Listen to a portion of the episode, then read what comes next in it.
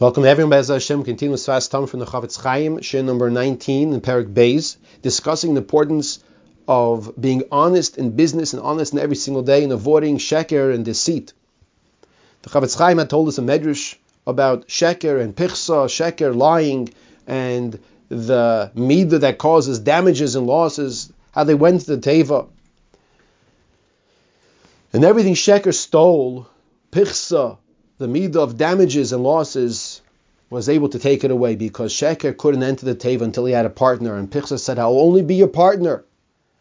This midah of damages and losing things and Hezik, causing harm, said only if I receive everything you steal. Says the Chafetz Chaim, it's not just by chance that this medrash is in Parashas Noach. The Chafetz Chaim explains that the generation of Noach, the generations of Noach, for hundreds of years people were stealing and it looked like they were profiting. And they were not profiting. It was a situation where Hashem was marich af. Hashem was giving them time to do tshuva. But they didn't take this as a lesson of a chance to do tshuva. They figured, I am successful if I steal, because you see, nothing happens to me.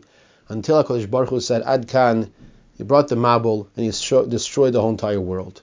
But after the Mabul, Midor HaMabul V'Holo, says the Chafetz Chaim, Hinik Hashem Yisbarach Chadosh Yisbaras. Hashem said, we're going to have a new situation in the, in the land. The previous world before the Mabul, they didn't understand. They didn't appreciate my Marich Af. They didn't appreciate my patience I gave them to do tshuva and to stop stealing. Now, if a person steals, he's going to lose. He's going to lose his life. Whatever person profits with through deceit and lying, Yove Pachsa Vikachena. Pachsa will come and take it away. This midah of losses of Hezek will come and remove it from Kemosh Amrak. Also, as the pasuk says in Yirmiyah, Pereg Yud pasuk Yudalef, Oise Oisher V'loi B'mishpot.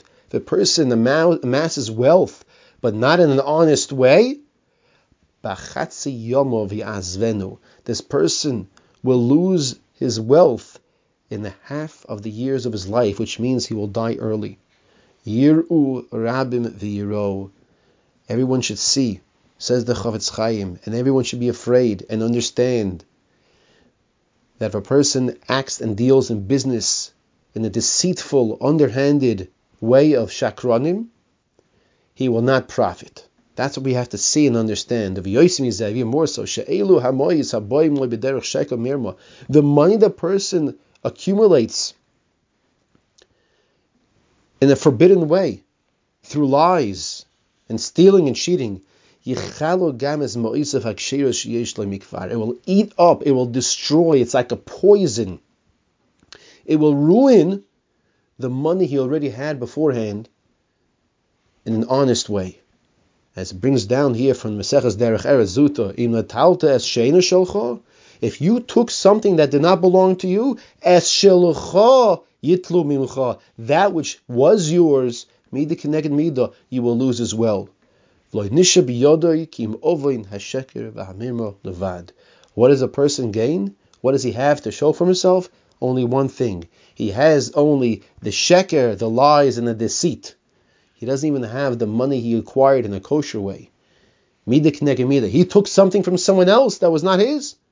In the Taltas she'ena shelcho as shelcho says Hashem in Maseches Derech Eretz Zuta Gimel as shelcho what's yours yitlu mimcha be taken from you as well.